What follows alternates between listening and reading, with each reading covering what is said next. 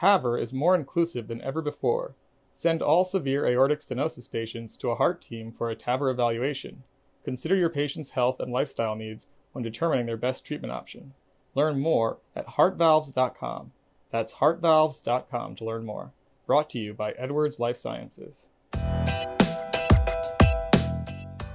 You're listening to Rox Heart Radio from the front. In this special series, Roxana Mehran will be speaking with healthcare professionals on the front lines of COVID 19. Today's episode features Giulio Stefanini and Gennaro Giustino. Be sure to also tune in for our regular Rox Heart podcast out on the second Wednesday each month.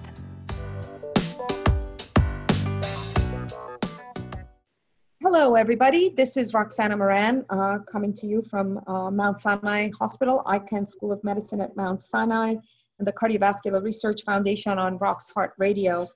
I have the pleasure um, this morning um, to speak with one of my dearest friends, colleague uh, on the front lines in Italy, in Milan, um, uh, Dr. Uh, Giulio Stefanini, Associate Professor of Cardiology, Head of Clinical um, Research in Cardiovascular Disease at the Humanitas University in Milan.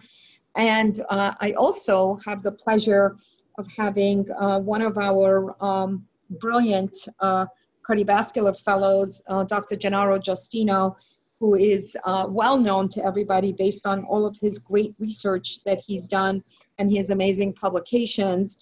And these two perspectives of two frontline um, groups are going to have a great, we have a great, great discussion. It's so nice to have both of you here with me. Thank you for joining me. Thank you, Roxana. Good morning. Thank you, Dr. Mehran, for having me. It's a pleasure.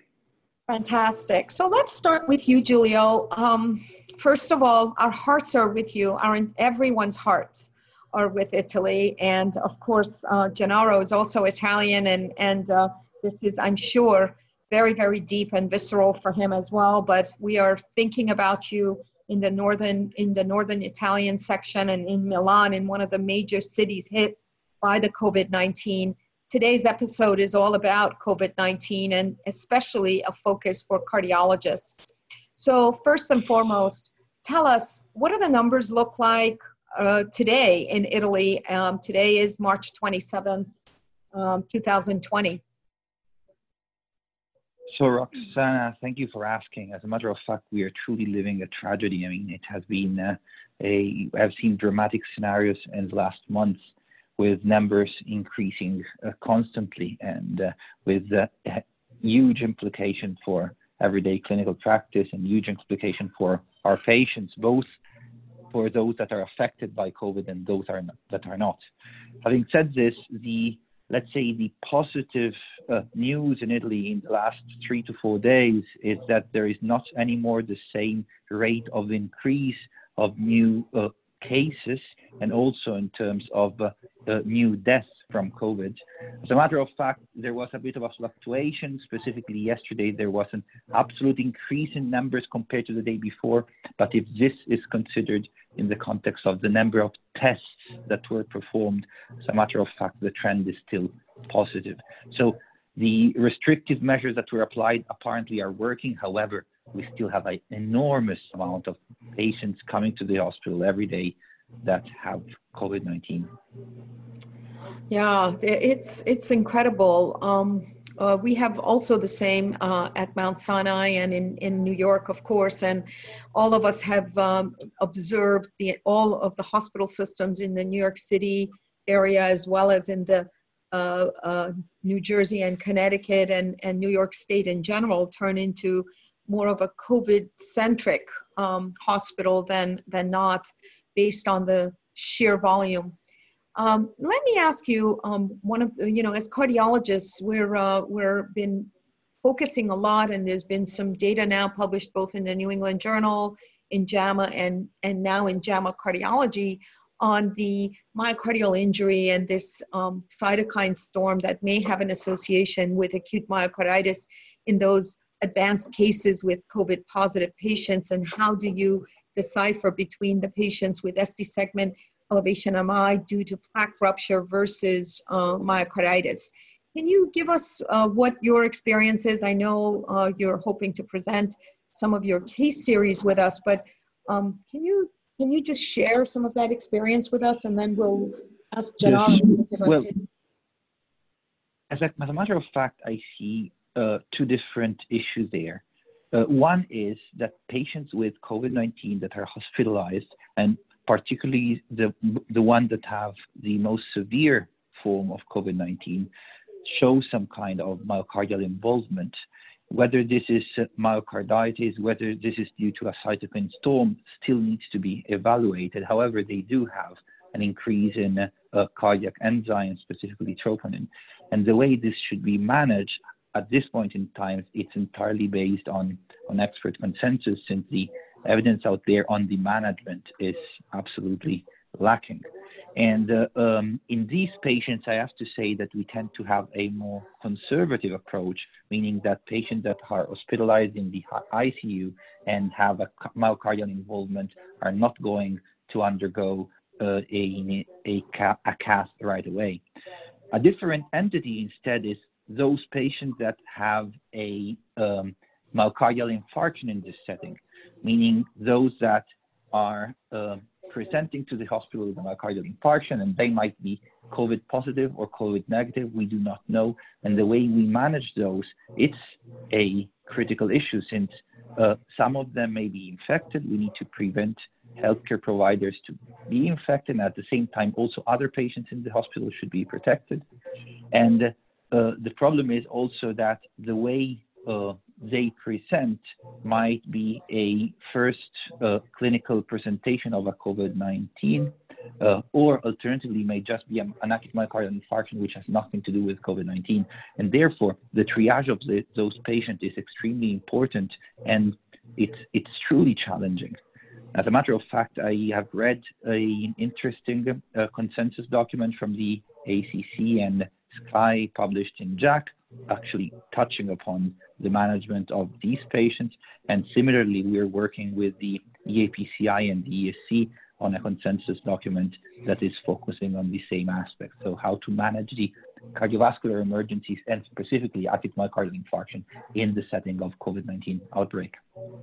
So are you using any imaging to decipher whether this is plaque rupture versus uh, acute myocarditis? Are there, is there any hints that could help us make an important distinction and be able to act um, more, I guess, rigorously, especially in those patients uh, with plaque rupture, not to miss out on the door to balloon time or opening of a of a thrombus containing lesion, let's say. I think that this is an extremely relevant question, Roxana, since as as you know, uh, we have collected acute MI cases, actually suspected acute MI cases in Lombardy of, of patients with COVID-19. And we have quite interesting findings in this sense, meaning that in this series of patients that had a suspected acute MI in the first month of the COVID 19 outbreak, what we observed was that in 60% of those that underwent a cath, as a matter of fact, there was no obstructive coronary artery disease.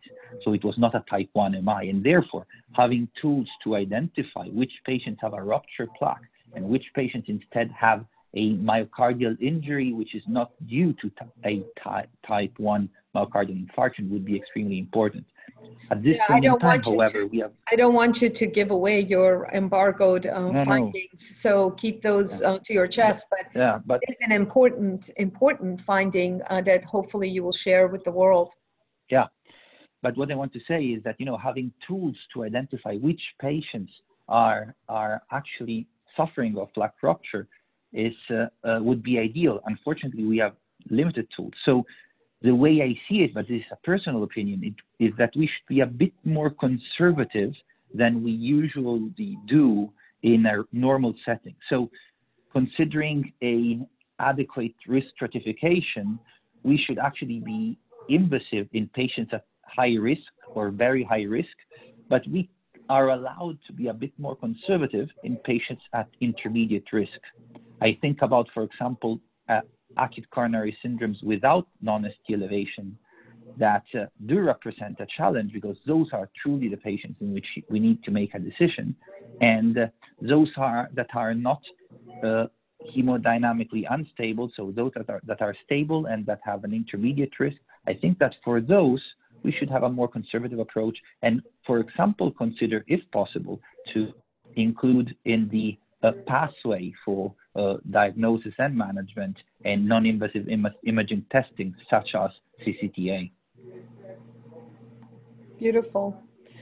All right. Well, we have Gennaro Giustino on the line. Um, uh, he's going to very soon um, share with us um, his uh, his uh, his uh, wonderful slide presentation of uh, overall data around this. Um, Gennaro, tell us what's what's going on and what are you observing at Mount Sinai? Are you are we collecting these data at Mount Sinai? Tell us a little bit about what's going on in New York. So first of all, I share a lot of the observation that uh, that Giulio just said. Uh, I believe it requires a lot of clinical judgment, and we need to be good clinicians to understand which patients with elevated troponin are true SES versus are not. Uh, I can say in our experience, a lot of these patients have elevated troponin when they present, irrespective of their symptoms. And I will show that in the case presentation that I have later. Uh, the patterns of troponin elevation and the evolution of troponin changes are also quite interesting, and they are not always uh, associated with EKG changes or imaging imaging abnormalities. So it requires a lot of a lot, a lot of clinical judgment.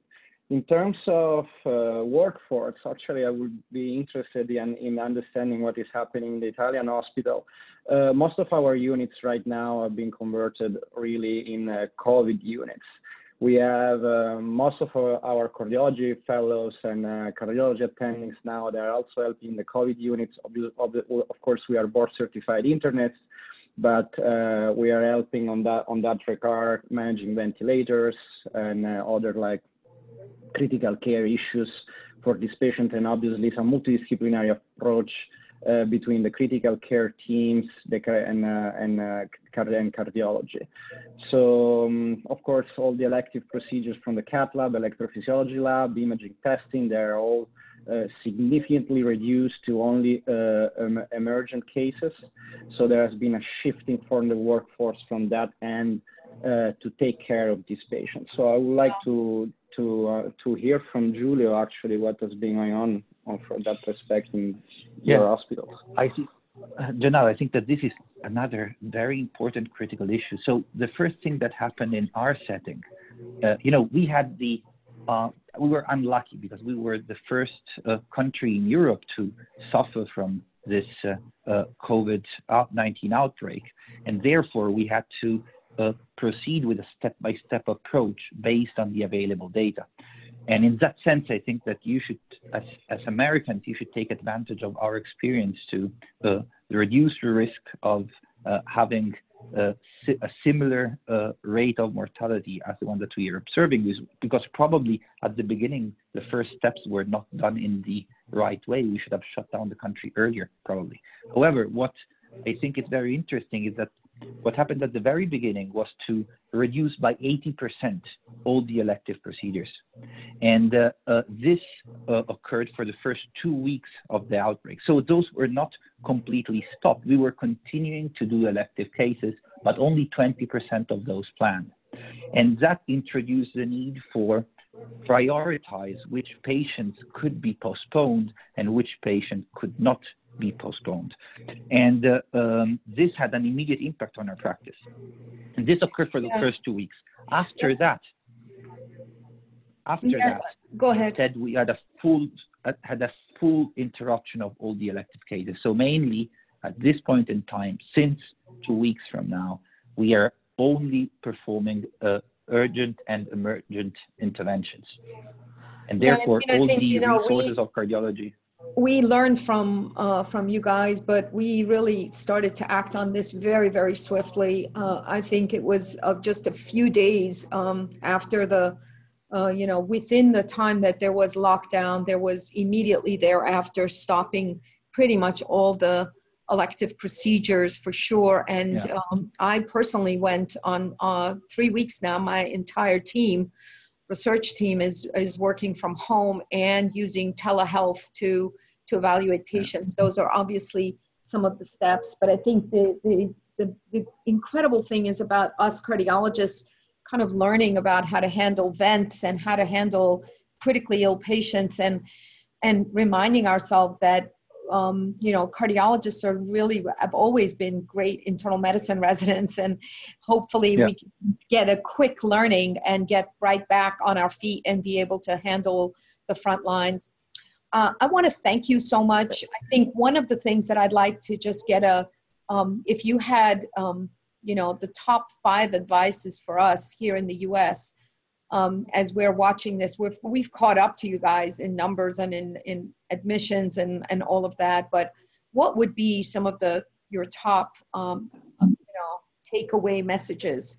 right off the bat, and especially with a focus on myocardial injury because this is going to all the cardiologists. Giulio.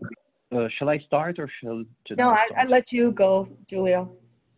So I think that the first thing is to reorganize our cardiology service in a sense that we need to closely collaborate with other specialists involved in the management of COVID-19 patients, with pulmonologists, intensivists, and infectivologists. I mean, there needs to be right away a close collaboration. And this is in the interest of COVID 19 patients, but also in the interest of patients that have no infection.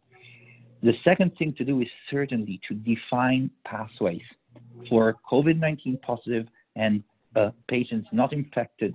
You need to have clear pathways of management, particularly for cardiovascular emergencies, and these pathways need to guarantee the best care for patients, so state-of-the-art care, but at the same time, uh, safety for healthcare uh, providers. And uh, a third aspect, which I think is quite crucial, is to uh, increase collaboration between different hospitals, and ideally centralize specific services. For example, in the Lombardy region, what we organized was to is to have uh, hubs for stroke, hub for MI, which are not the same. So the number of hubs in the acute MI network has been reduced, and uh, this is to increase the volumes in specific centers that have larger resources dedicated to cardiovascular emergencies in, at this point in time. And this way, we can still guarantee a state of the art care for uh, cardiovascular emergencies and limiting the risk of infections for patients and doctors. Wonderful. Gennaro, any uh, any last bits um, of advice? Yeah, uh, first of all, Julia, thank you so much. These are very valuable uh, advices, and we are still have not there in terms of like saturation of our healthcare system due to COVID, but we may very well be there soon. Another thing that I would like to add is that I believe we don't know enough about this disease. We are learning about it day after day. There is new evidence that get there, that is getting published. I think we need to be curious and smart doctors and uh, with a multidisciplinary approach with our active infectious disease and critical care friends to understand this disease and develop effective and safe treatments and pathways of care uh, for these patients. So we have to keep studying, be curious, uh, be learning, uh, learning about our patients while we are taking care of them. I think this should be a, a global effort. Well, I think those are this really, really wonderful, very, important, very, very yeah. important. Go ahead, Giulio. So if I want to add something, I think that something to add on this is that it is an emergency. And unfortunately, we still have very limited evidence. It's extremely important to make this evidence available to the community. And an option might also be to go on preprint service. Service. I mean, that is an option to make our available uh, our, our, evidence available as soon as possible. It does not prevent us for then um, publishing this evidence in peer-reviewed journals, but preprint service might be an option to make our evidence available. I mean, the community needs evidence to make decision on how to manage and treat these patients. Wonderful. Fully agree. Wonderful. Well, thank you both. Um, these are usually um, about 15 minutes long, and we're uh, we're a little bit over that, but I think this is a fantastic conversation. Giulio, thank you for making yourself available to us. And uh, Gennaro, we look forward to your uh, to your presentation later.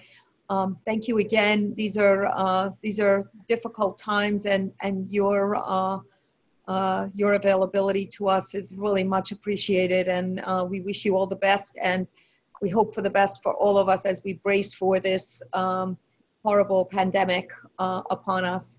Thank you again. Thank you all. And signing off, Rox Heart Radio, Roxana Mehran here from the Cardiovascular Research Foundation and Icahn School of Medicine at Mount Sinai.